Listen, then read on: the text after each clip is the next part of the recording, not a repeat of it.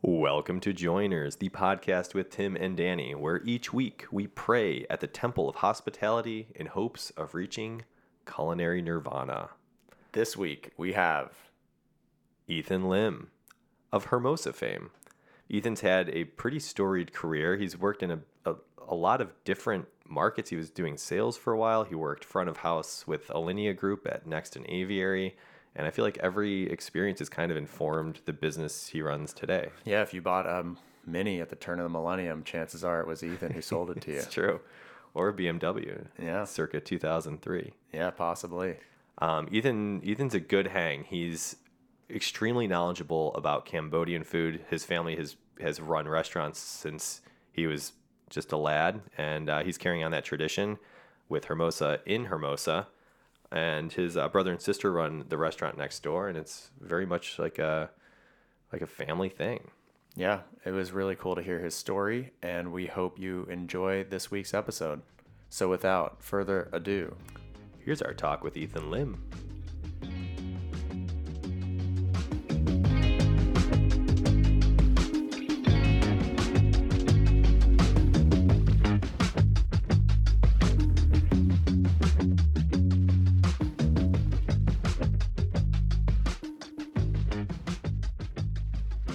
Ethan, thank you for joining us. Thanks for having me on. yeah, it's exciting. Yeah, it's been a moment. It I has. haven't seen you in a while. Yeah, for sure. Yeah, How's everything been going?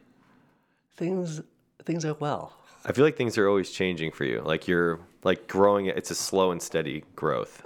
Yeah, well, change should always be perpetual Yeah, to some degree and extent. Change that is controlled is uh, makes it a lot more pleasurable and a lot more fun. yeah. I mean, so d- how much more like do you spend more of your time doing the like the family meals, the dinners? Um, Like, how do you spread your time in a in a given week? it's all encompassing, I guess. The majority of our time dedication is certainly to family meal uh, for evening din- dinner service. but we've um, recently launched lunch, and a couple weeks ago. So now the the chef is uh, focusing a lot more on that since dinner service is sort of on auto drive right now. Hmm. Um, yeah, so Cool. And then how many days a week are you doing lunch? Uh, lunch is three to four days a week. It's a Okay. steady Wednesday through Friday, cool. and occasionally we'll do a pop up for something that you know just for fun. Nice. I think we're planning to come to a, a dinner at some point. Are we? Are you fully booked yet? Uh, no. Okay, thank God. I know. we, I know we yes need to act no. quick. Uh, yes and no in terms of uh, being one table a night. It's really shifted the process as to how I approach reservations. Uh, reservations, and in short, it's functioning under a guest list program. Um, the returning guest list is much sooner versus someone that wants to be on the guest list that comes in. Okay. So Gotcha. yeah. Do you want to explain kind of to the listeners how how it works at dinner time? Sure. Uh, so family meal is our one table a night evening, one table a night, kind of repetitive there. Um, d- private dining experience. It accommodates up to eight guests, and basically it is your house for the evening, with the benefit that you don't have to do dishes. We do the dishes at the end of the night. if you booked six, would you find two to join the six? Uh, no, it is solely your party. So the I've had a solo diner have the evening all to himself. Oh, really? I've had couples Whoa. come in. Was that awkward to have just one person in there? Uh, I make sure the music gets bumped up a little bit higher.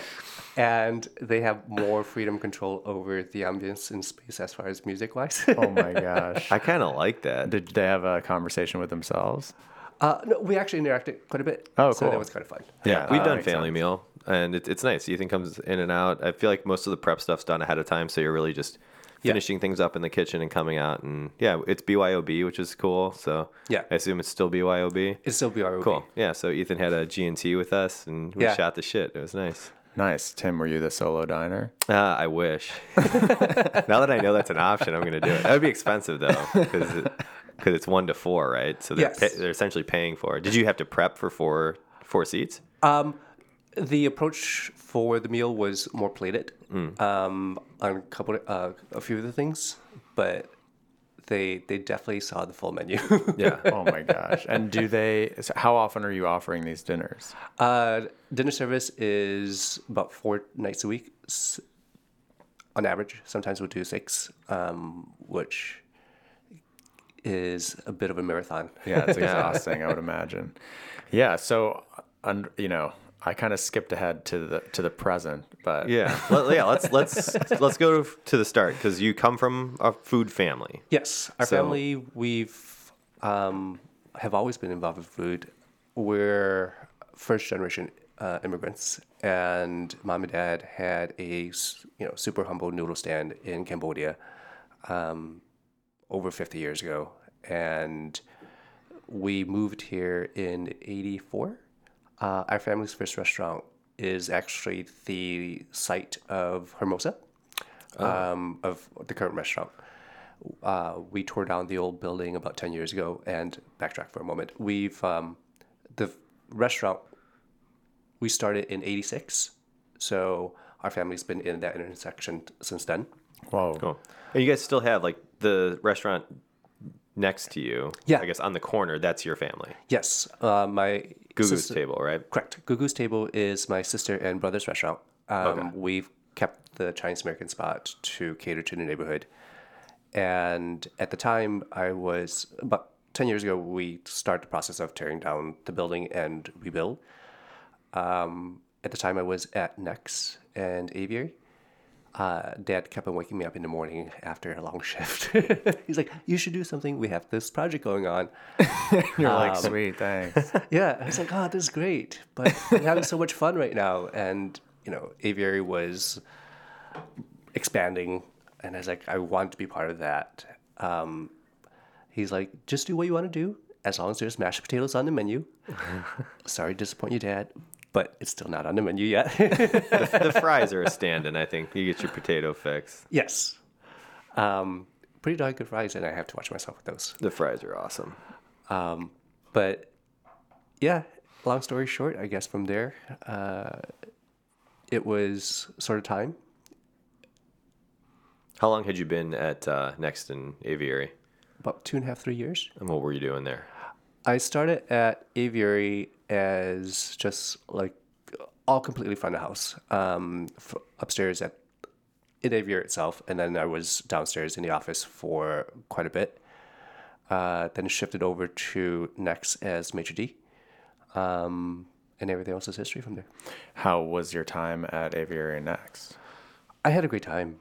Um, I was, I had some of the most amazing mentors with Chris Kerber, with Gary, um, and Chef was always very pleasant, you know, in terms of our dyna- dynamic together.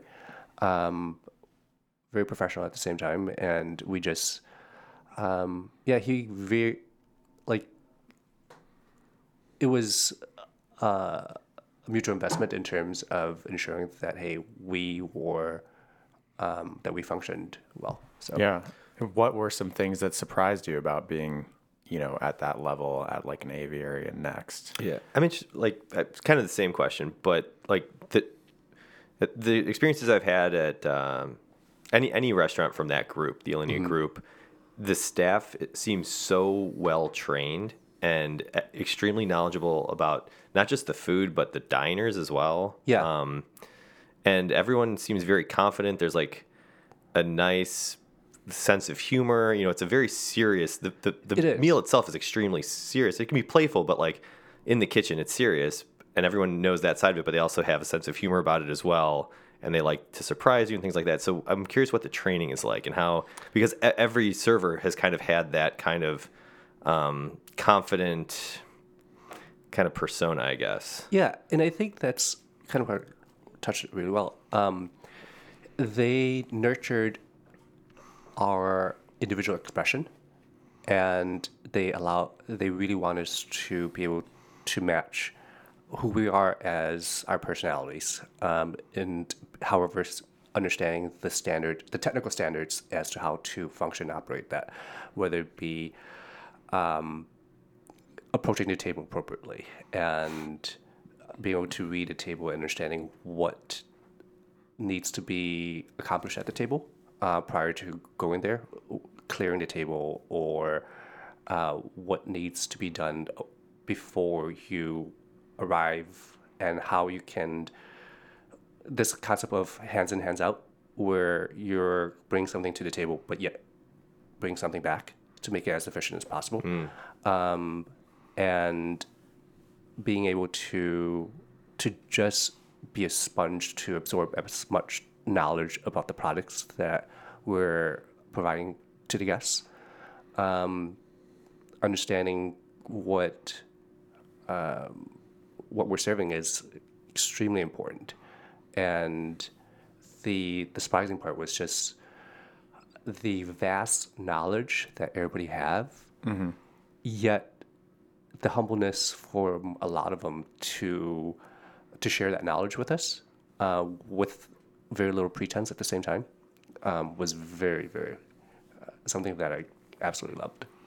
Is there? Um, do you take notes on each party for Oh. their next visit? How does that? How does that all work? I've always wondered because, like, you walk in if you've been to any concept and, and you come to another one, Yeah. you're you're recognized and people you know Yeah. there's they they'll have a memory from a previous visit like oh we know you you asked not to have cilantro last Yeah. time. Is that still an aversion? Things like that. Is that is it just like it's, it's Shannon shout out to Shannon.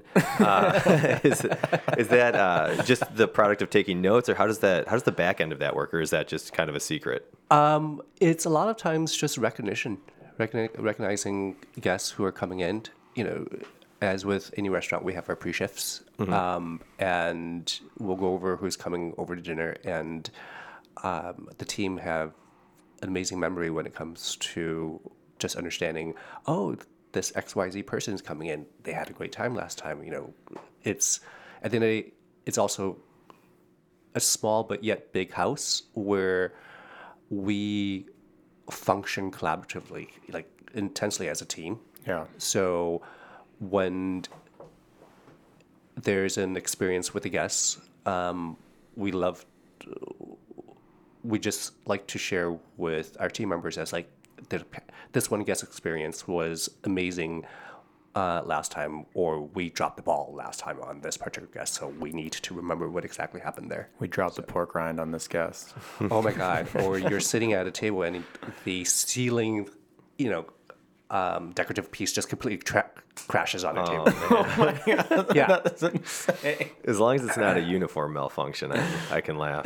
Oh yeah. I don't think we've oh i think don't may- no, no nothing ever happened. The uniforms are perfect.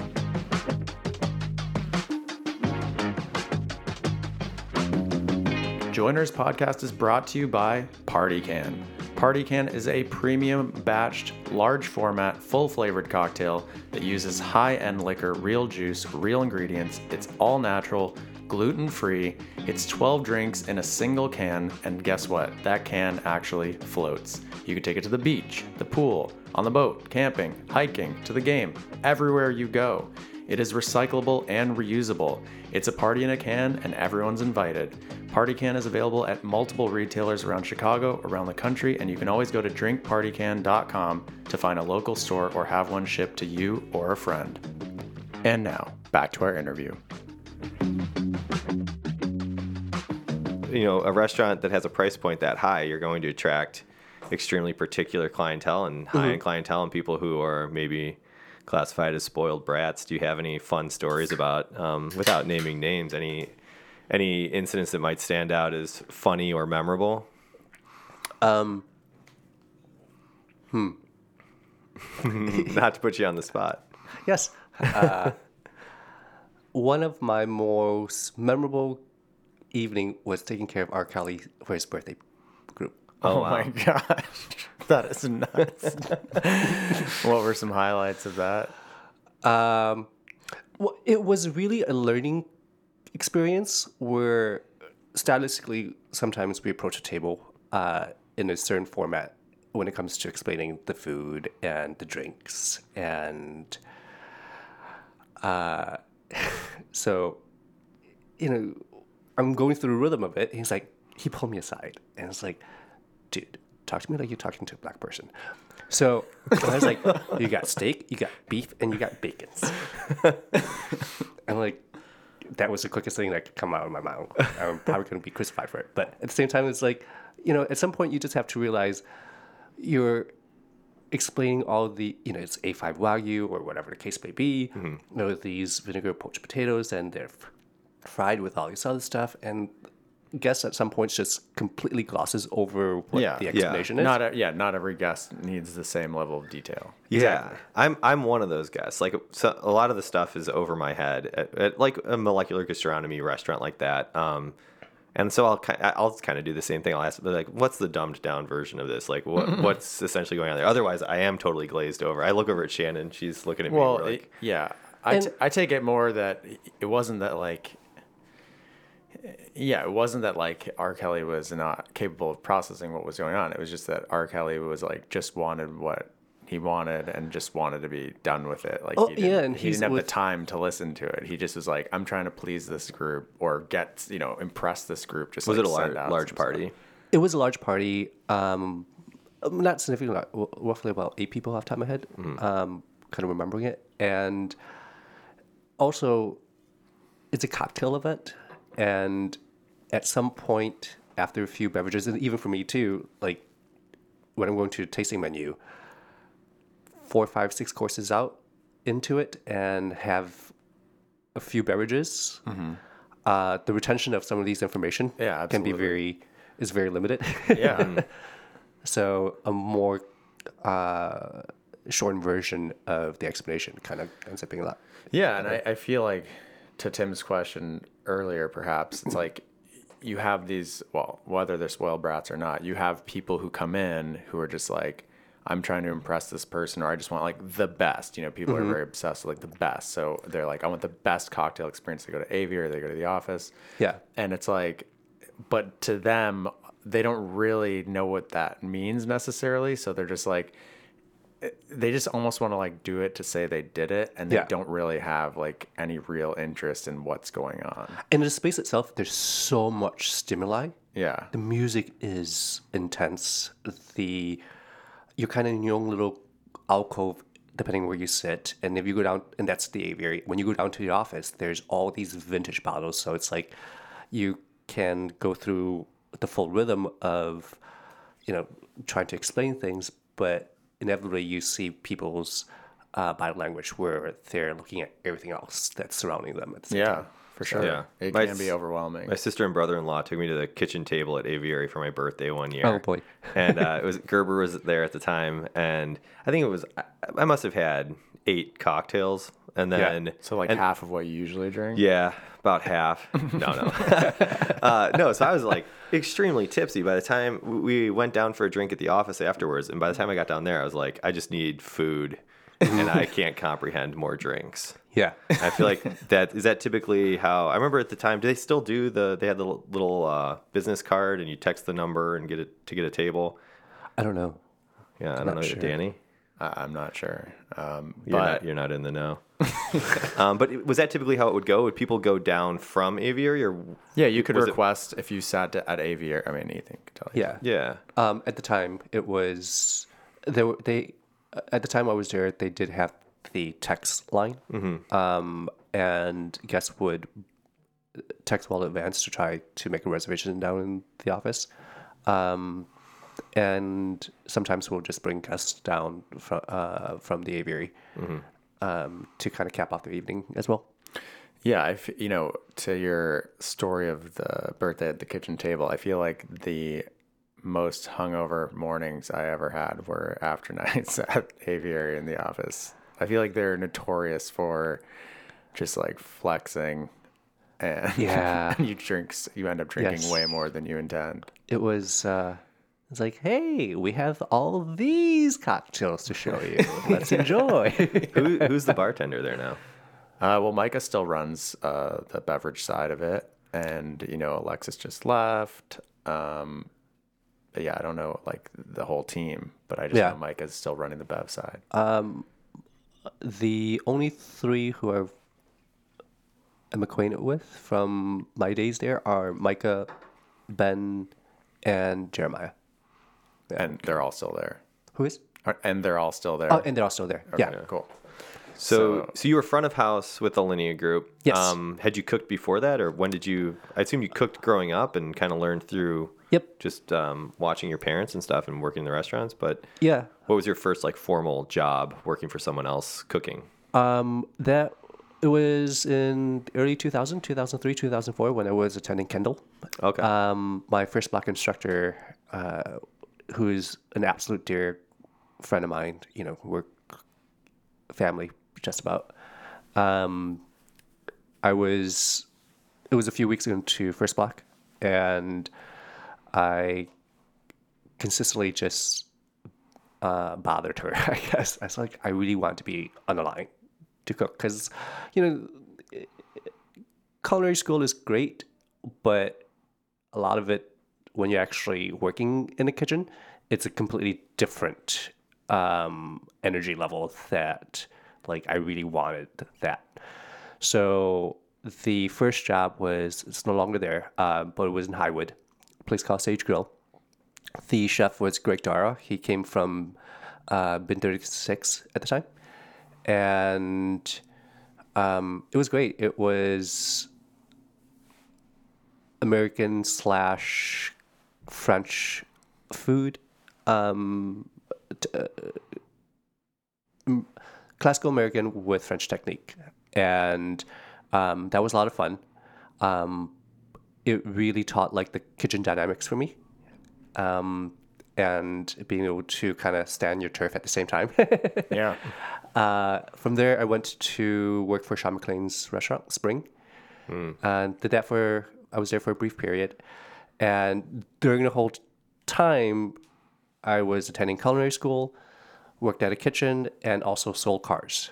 wow. Yeah. Where did you sell cars? Um, my car sales experience started with Mini, and then shifted over to BMW. That was when I um, t- started culinary school. Wow. Yeah.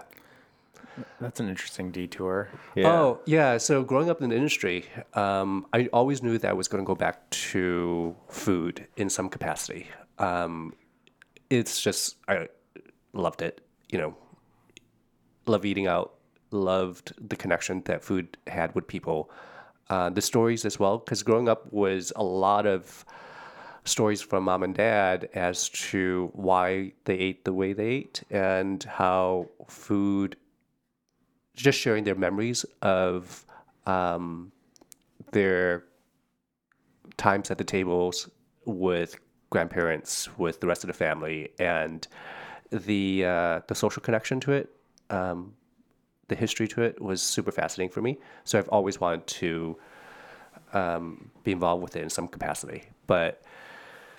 I kind of made a decision early on to segue from that and let's see more of the world and um, better connect with people, understanding, you know, what the human connection, I guess, um, and just try to understand other business as well, Yeah. um, I mean, other I- career path. I remember reading Setting the Table and thinking, you know, this is such a specific book to hospitality and how to treat your client, but it's so relevant to any industry. It made Yeah. me realize, like, you know, I need to make sure I'm taking better care of my clients with, with uniforms and just having a an elevated level of customer service. Yes. And I'm sure you, you took some things away from selling cars with how, Oh. to, how to interact with people. So when I left, um, when I started my break from working in culinary um, and hospitality, I start off by becoming a shoe salesman, the Al Bundy of the world. uh, but yes, uh, so sold shoes at Marshall Fields when they were still Marshall Fields Oh, yeah. um, and they had at the time as retailers they had like a pretty extensive customer relation management system um, for us to capture data and profiles for guests um, from there i moved to la um, sold luggage. And san francisco lived there for a bit. Did personal shopping uh, stylist in san francisco. Um, that was all led up to 2001 9-11 happened and that's when i moved back. Um, from there couldn't decide what to do started i was back with fields for a little bit but it didn't uh, just didn't really connect with me at that time anymore um, and just woke up one morning i was like hi i want to sell cars let's sell cars. Uh, my friend's like, yeah, you're gonna be this Chevy salesperson. I was like, no, I've uh, I kind of want to do something that had a bit more of a culture to it. So at the time, Mini was the hottest ticket, Yeah. And Kind I, exploded yeah, at that time. and it really taught me a lot of things when it comes to more the core was understanding client relations where the brand is really between you and your clients um, and it's and but at the same time being able to translate and be ambassador of a culture within a brand itself. So Mini, the clientele was very, um, they're amazing. Like they live, eat, breathe the brand, and they would have functions where it's a collective group of Mini owners would come out and um, their car people are very fascinating where they just congregate and they gather with great passion for the brand um, and being able to understand that dynamic of how your guest, your client, and what at the core it means to connect with people uh, from a product and from an individual uh, was a really intense learning experience. Uh, and to be able to see that firsthand, I think is also very rewarding that you sometimes you don't get that in a school setting where it's very theoretical. And here you see the um, the immediate results for what it, you know, how you can develop relationships with people and how those relationships matters. I mean, I had clients that flew in from California to purchase their vehicles. Um, And that translated even when I shifted over to the BMW side, where they would continue the relationships with me um, when I was selling BMWs. So, and even when I went over to Tesla, some of them came over. You know, we still kept in touch. Um, But when I le- was laid off from Tesla, that was sort of the the final break for me to say, all right, let's shift focus completely to food and hospitality at that point. And that's when you started Hermosa? Uh, that Or when you uh, I went came to, back to the industry? Came back to the industry. Okay. Yeah. So uh, was the plan always to open your own spot? Yeah. Cool. Yeah. I've I've been talking about my own spot for, gosh, twenty years easily. yeah. How many years in are you? Uh, now I'm like 30 years talking about my own spot. Um, so I remember coming to Hermosa early on. I remember hearing about it and being very excited. It, but it seemed like such a calculated opening um, where you were kind of catering to. I feel like you didn't go full Cambodian at first. It was a sandwich shop, Yeah. and then you kind of did you were you waiting for clients to trust you to start introducing more Definitely. I think dishes? Definitely. Um, Like how, I guess what how did you what was the menu like when you first opened? the menu was donuts. My sister and brother-in-law has a donut shop. Is that something sweet? Something sweet. Yeah. Um, they're great, and Been many a time. they're uh, they get me in trouble sometimes. But now there's just the one on Kedzie. yes. Okay. Um, their store. Well, they have the production site originally. uh, The original production site is still on Fullerton. Oh, okay. Which but is attached. just don't have the storefront for Correct. it. Okay, got it. Um, they they're more focused on production there, and the storefront is in on Kedzie in Albany Park, um, and I lost my train of thought. What were we talking about? We're talking about the opening menu. Oh, opening menu. Um, so yes, donuts, shakes, hot dogs, hamburgers, um, and even then I was uh, not just your just nor you know you had your classic hot dogs Chicago style. Um, and hamburgers as well. But I was making my own pizza puff uh, with bolognese inside it. I remember having one of those. yeah, that was like piping hot. You had to wait 20 minutes to actually eat it. It's a weapon. yeah, absolutely. Uh, I should bring it back just for Yeah. Pizza grenades. pizza grenades. Yeah.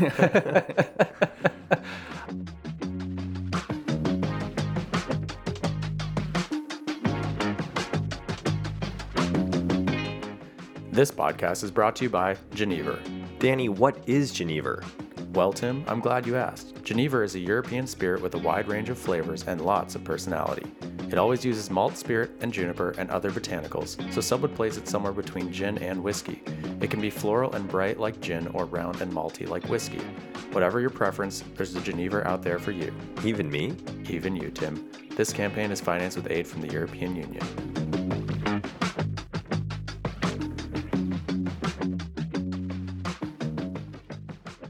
What was the first Cambodian dish you brought on? The fried chicken sandwich? the fried chicken sandwich. Well, and even before then, you know, I kind of touched on other cultures' food um, where there were meals that I absolutely loved and um, just impactful memories that I would package it into sandwiches, you know, uh, where I started coining it, you know, can you sandwich it? So I'll take Korean barbecue and all the components in the Korean barbecue, um, the ssam sauces, the banchans, and um, the bulgogis, and just package it all together inside a, a bun. Cool. What's the current lunch menu looking like now? Uh, the current lunch menu now, there's the dine-in menu, and the to-go is on a slight hole right now until the team kind of gets um, Gets their bearings. yeah, and the dine-in lunch menu is more of a contemporary approach to Cambodian food. So we also have, um, for example, it starts off with a grand aioli, which is completely French inspired, um, but the aioli is uh, seasoned with the flavor profile is kroeung, which is our herb paste of lemongrass, galangal, turmeric, a bunch of aromats that gets fried. Um, And then you have two dipping sauces that we celebrate vegetables to go with it. Um, the fried chicken is prepared as popcorn style, so little nuggets instead of the full-on sandwich, a little bit lighter fare. Um, my mom have been super invested with what's going on around town uh, in the restaurant that she has contributed a dish. Whoa. yeah, so she's making uh, quaco. It's a fermented beef sausage. Yeah, Is Nice. it is it similar to like an Isan sausage? exactly. yeah, very similar to Isan sausages, um, just all beef and opposed to traditionally like a beef and pork combo. Okay. Um, and yeah, all the same similar profile that goes to it. Nice. Um, do the siblings get jealous that you have Hermosa and they're you know they have like the the other rest? You know, like is there a rivalry there at all? No, no, they're uh, they're actually really happy because we've always had this menu in the back that we ate at home. Uh, even though we serve Chinese American food at the restaurant, you know, we've we have our Cambodian dishes that we ate in secret that we didn't want to share. But a lot of it was Can you get those dishes at their place or only at your place? Uh, only at my place. Sometimes they will have it as you know they'll serve it.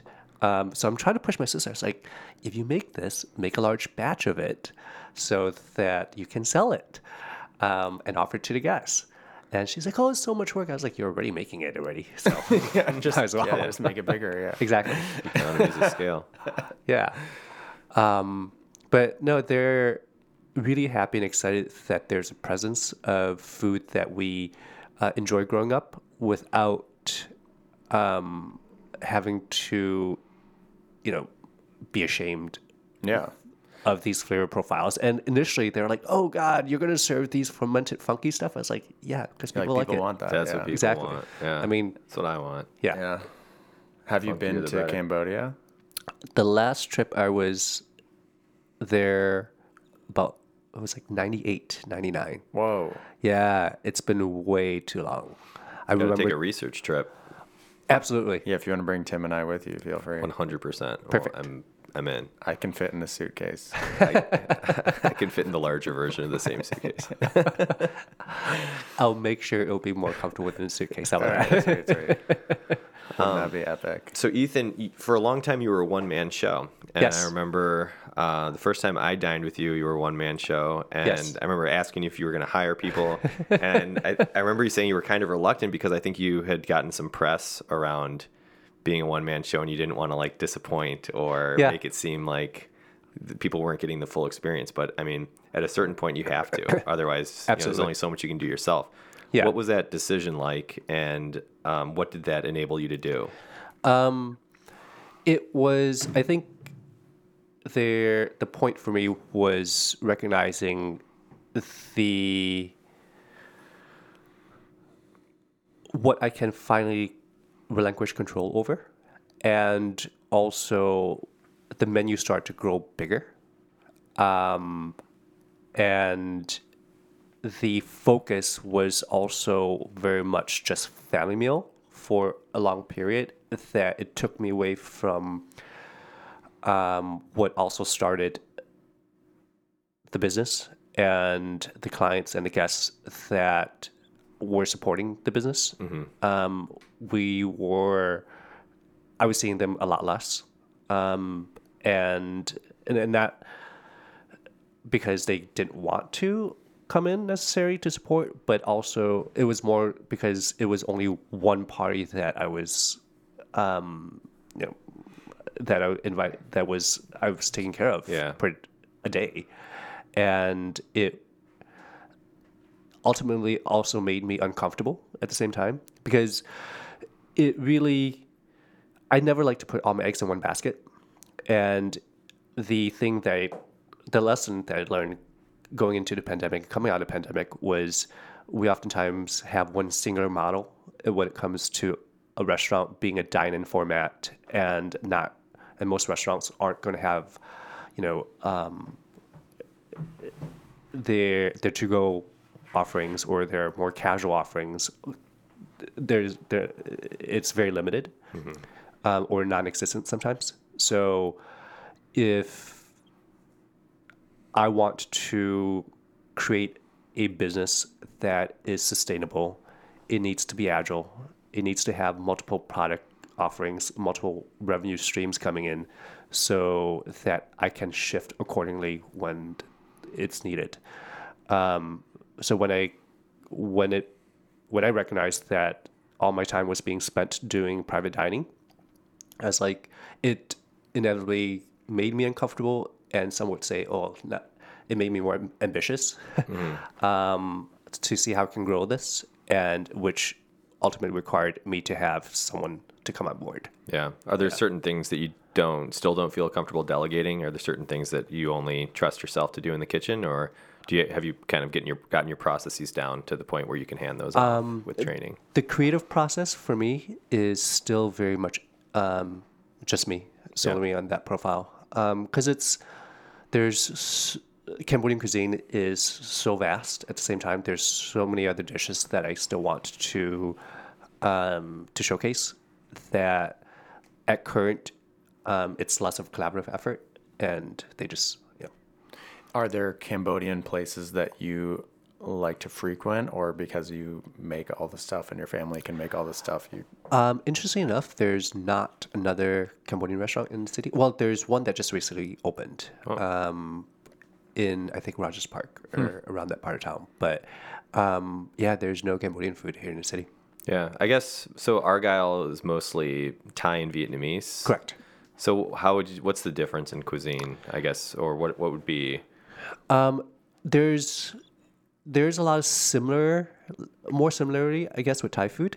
Um, but the balancing of the flavors are very different.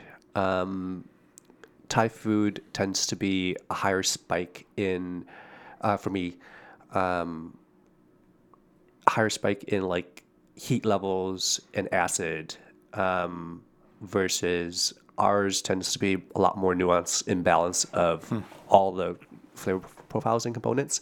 Um, we do enjoy funkier profiles a lot more. Yeah, that, that's kind of in my mind Like the more difference for fermented me. stuff? Yeah. Yeah, a lot more fermented uh, stuff, Yeah, like Northern Thai. I mean, is kind Correct. of more along the lines of that. and even fermented stuff to the point of not just like shrimps, uh, fermented fish, or fermented uh, shrimps, but a lot of fermented picklings. We uh, we have that enjoyed that quite a bit as well. So Cool. So Ethan, you don't live in Chicago or even Illinois. Is that a conscious decision? Do you like? I know you've you've got a, a pretty lengthy commute both ways. Yes. Is that is that creative time for you? um, it is my therapy session. uh, it is also my pre-shift to myself and my post-shift to myself sometimes. Are you cooking at home, or do you keep do you try to keep food segmented from the rest of your life and keep it in Chicago? Or do Oh, you I have cook like a home. test kitchen at home? Yeah, I cook at home sometimes. Um, the other half. there's jars of things fermenting everywhere, and it looks Oh. like a scientist's laboratory. Uh, unfortunately, not. No? Uh, no, my uh, my other half. He's very. Uh, um, yeah, I first I remember the first time I brought a uh, a jar of kimchi to the house. I stored it in the fridge. He's like, "Dude, what's rotting and dying in there?" I was like, "It's good stuff, man. Just enjoy it." the factory we started uh, started out with, partnered with here in Garfield Park, is owned by uh, our business partner Isle and his family, and they're uh, they're Korean, and we had the funkiest fridge in the factory, and in the back, like at lunchtime, we'd have like they'd be doing like kanjis, there'd be all sorts of kimchi's, very funky stuff, and when that when that fridge door swung open, everyone knew because it Yeah. was it was potent. and, uh, and I'd always be like, I was so curious. I'm like, hey, well, I'm like, what are you eating? He's like, ah, Tierney, don't worry, you wouldn't like it. I'm like, no, I want to try it. And it was always really good. His mom did all the cooking. nice. Yeah. Nice. He's grown uh, to appreciate more of the food. We uh, a few weeks ago we went to the temple. Um, yeah, a couple months ago actually. We went to the temple with mom and dad, and Is that here? yeah, there are multiple temples Here in Chicago. Sorry. Yep, here in Chicago, um, in I think in Uptown, and the best part of going to the temple is the potluck at the end of uh, of service, so to speak. Is the quality always high across all the dishes? Oh my god, yeah, you see these like little, you know, uh, you have the aunts and the grandmas that will say that lady makes the best num banh chok. You know, this fish curry rice noodle dish that has a bunch of herbs to go with it, or that lady has the best fermented uh, pickles, or this one has the best dessert. So, and then someone will poke it in, it's like, nope, I have the best X Y Z, and it's like, yep, bring it on. I just want to Wow. taste all of it. Do you have to contribute as well? Is that part of the deal? We do. Um, it's more of an offering to the monks when we go to the temples, and they have one, uh, and the monk kind of depend on us to also uh, feed them. And it's interesting because you go there. So they're the best fed monks in the world. Oh, absolutely. yeah. And they're super humble about it. They're super quiet about it. But I can just imagine, like, in the back of my mind, like, yep, we're eating the good stuff today. And so that's just left like so the main food goes to the monks and then there's inevitably leftover food that everyone else kind of eats. Oh, it's so envision like a room with a hundred people, and everyone brings a dish. Right. So It's and- way more than yeah. yeah, and we all colla- as you're entering the temple, there's a lady or two and some other person um, that basically is dividing all the the food that's brought that day into small little styrofoam plates and bowls. Um, so we communally, after we offer the food to the monk, we all just sit down and eat. Oh man. Yeah. That sounds incredible. Can we come to temple with you sometime? Absolutely. And we'll we'll help prep the meals and everything. I want to I want to Yeah. earn that meal. Oh. that sounds awesome. They'll see through your uh, your altruism. yes. Shannon and I did a uh, when we were in Thailand. We did a at our hotel. There's like a if you'd like to uh, make an offering to the monks, you could uh, meet us out front early in the morning. We're gonna take a, a van over there. Shannon and I were the only two people who elected to do it, and uh, we we- we had like I don't remember exactly what we brought, but they helped us do the shopping. It was like rice and a few other things. But we got to the temple, and again, we were the only people. It was like kind of on the top of this mountain. It was beautiful, and uh, the monk was uh, was there praying, and then I mean, obviously a language barrier, um, so we didn't really know what was going on, and then um, they disappeared for like probably like half an hour and we like went to our driver like what, what's going on do we like do we leave do we stay they're like oh no the monk's just taking a shower he'll be right back and so we just kind of waited for this guy and then uh, and then he came back and we did some prayers with him and and that was it Yeah. that, that's as close as i got i didn't get to eat You didn't get to the feast part of that. yeah right That's reserved for the true, Yeah. the true devotees. Yeah. I'll definitely ask uh, mom when our next. Would we? I mean, I assume we would stand out like like sore thumbs. Oh, you would yeah, Tim would blend right in. But. well, we're all chanting anyways, so I don't understand what the chants are, but I just I just follow with the body motion. Wow, how long? Like what? How long is the is the day? Like when you go to the oh, super short. We get there at ten thirty. Yeah. Um, and we chant for like an hour and a half. The monks they have to eat before twelve. So, and once the monk, once they're fed, everyone just kind of get together and communally sit and dine. That's cool. danny's trying to he's doing the quick math on what a babysitter's going to cost Yeah, take the kids to totally just wreck this. sacred Their kids there as well. Oh yeah, They all I don't i think we should bring arthur yeah, just bring our. ruby's too young but arthur Yeah, Ruby Arthur would be go. behaving though. yeah um, That's cool. I never knew anything about that. Oh, it's it's a lot of fun. where is the temple Uh, the one that we go to is on Lawrence and Winthrop. okay Yeah. Tim, don't Yelp about it. Tim leaves like a bad Yelp review of the food that he. Yeah, for don't check free. it out. Definitely nothing to see here. throw, them off, throw 'em off the scent. Tim's like the fermented pickles. I mean, I don't know. They were okay, I guess. Aren't all pickles fermented? yeah, there you go. So, are there any things that you, any um, practices or routines that you learned um, at previous jobs that you still use today in your restaurant? Things that have become um, Um, just part of your process? yeah, developing systems. Yeah. That's huge. Develops, developing systems for every aspect of the operation, uh, whether it be the marketing side, the day-to-day side, and you know, downright to going doing purchasing and you know being able to plan things accordingly. Um, always trying to be prepared as much as possible. But that's that's sort of the number one lesson that mom and dad have always taught us is to um, to always be as to plan prep for leaner times. So Yeah. yeah. And then, as far as like the learning experience, uh, what were some harsh lessons that you learned when you opened Hermosa, Um, or you know, related to advice you would give to someone? yeah, don't try doing it all by yourself. yeah. Do you wish you had started with a team from the from the beginning? um, I did, but But there's like a financial consideration if like, Yeah, you, it's- m- you might have to just bootstrap it because sure. that's what you can do. Absolutely, and I think the um,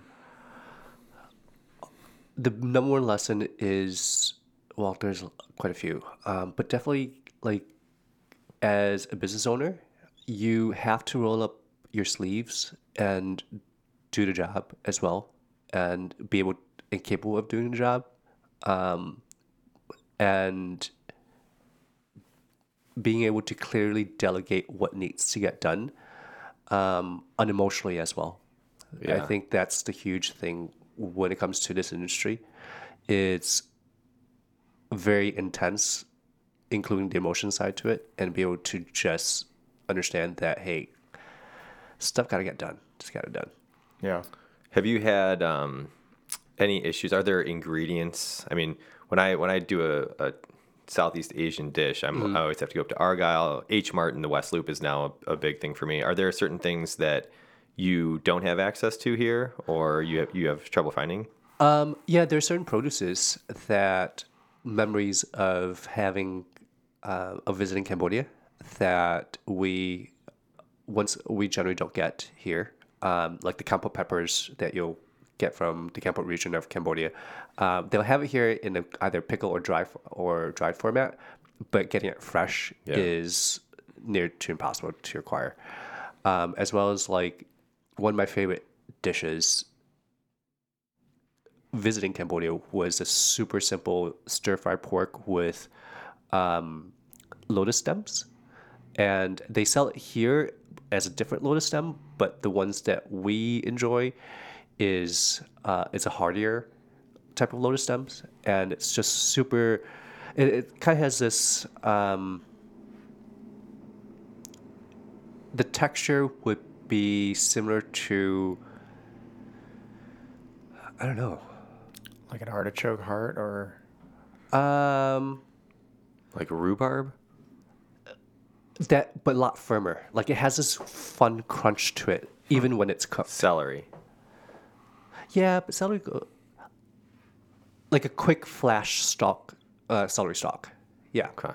and just kind of maintain that crunch, even though you cooked it to death, and it's still. Wow. wow. yeah, that is quite hearty. yeah, it's so good. So how often are you changing family meal? It's there. Or is it evolving? I guess are you adding and pulling evolving. things away? Yeah, there are a few core items. Um, the fried chicken is a core item. I've tried to replace one of the salads, but it went to an uproar for a moment. So the um, the crispy fish salad that's a staple. Um, but otherwise, it's constantly evolving at the moment. Th- Are the fish dips still around? fish dip's still around. Um, that is expanding. Thank you.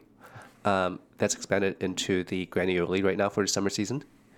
And yeah, there's a few dishes that have just recently went on. I currently have a crab cake on the menu with a uh, grilled corn agrodolce. So uh, grilling the corn off the cob, and there's peppers that gets grilled as well, uh, which turns into a sweet and sour, super spicy puree um, to complement the sweetness of the corn and the crab cakes. Sounds delicious. Yeah. So what's next for Hermosa? Where do you have? Are you? I assume you seem so calculated and patient. I assume you've got a vision, but Yes. how different does it look from the current form? Um, there, there's a couple of things that have started brainstorming. Um, we'll see. I'm excited to to see how we can kind of expand uh, the offerings of Cambodian flavors and profiles uh, and Cambodian dishes to a greater market and yet make it accessible. So, um, yeah, we'll see.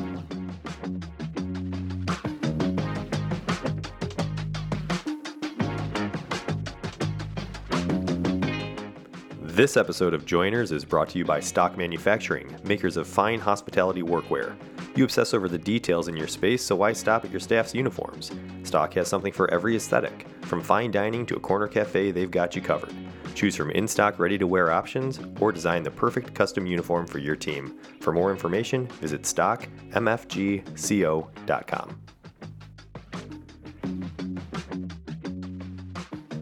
Well, should we hit him with the gratuity round? I think we should. All right. These are going to be easy questions. Nothing to worry about. All right. We'll see. Uh, all right.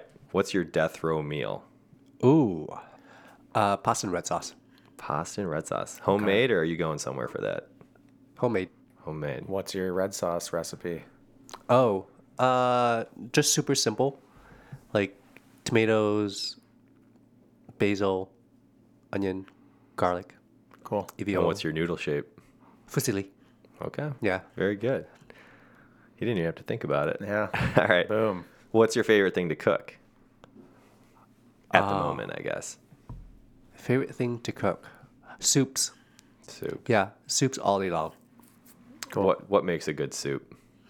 Time. Yeah. You gotta take time with it. I find that most soups I make are better the day after. Yeah.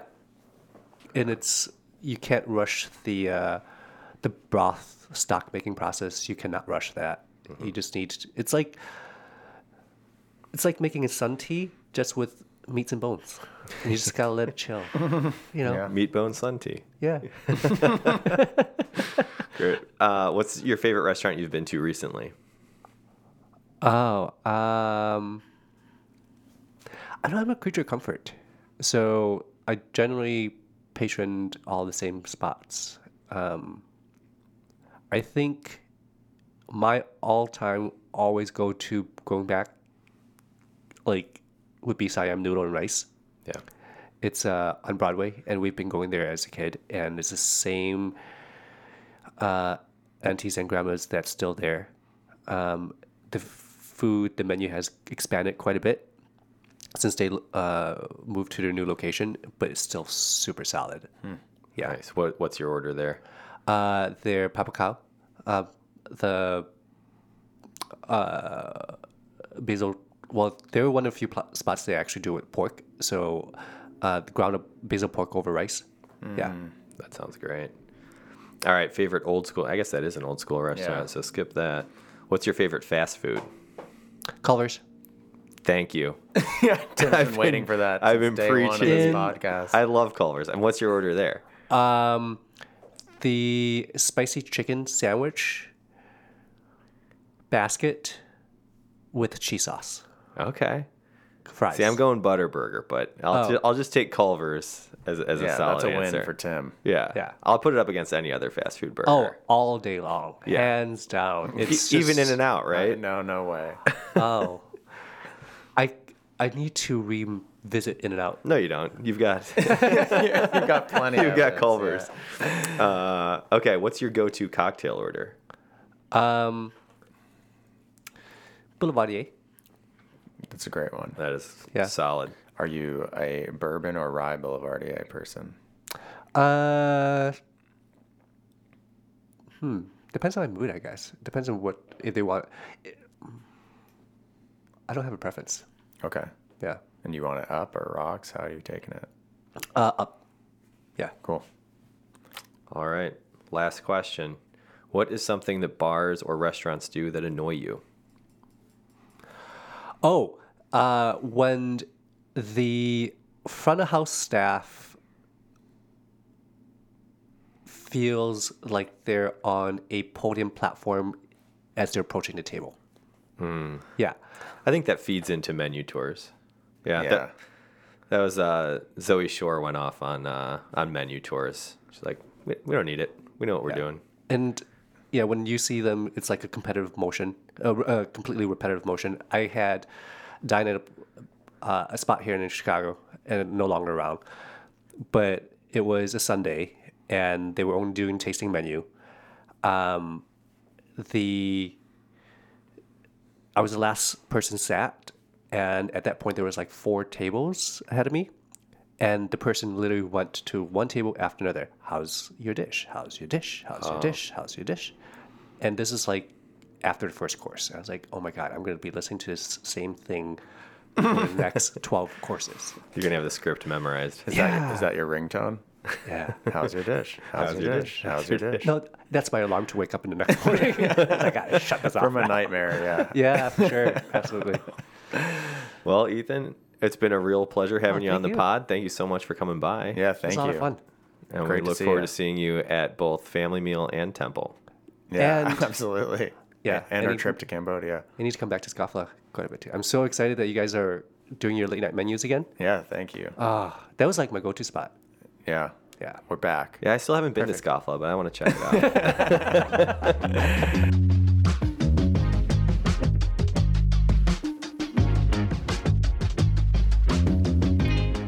and this concludes our conversation with Ethan Lim from Hermosa Restaurant. And don't forget to like and subscribe so you don't miss out on future episodes. And be sure to check out the Joiners Pod Instagram. The handle is at Joiners Pod, and you can go there for throwback photos of our guests and exclusive cocktail recipes. Thanks again, and we will check you next week. See you next week.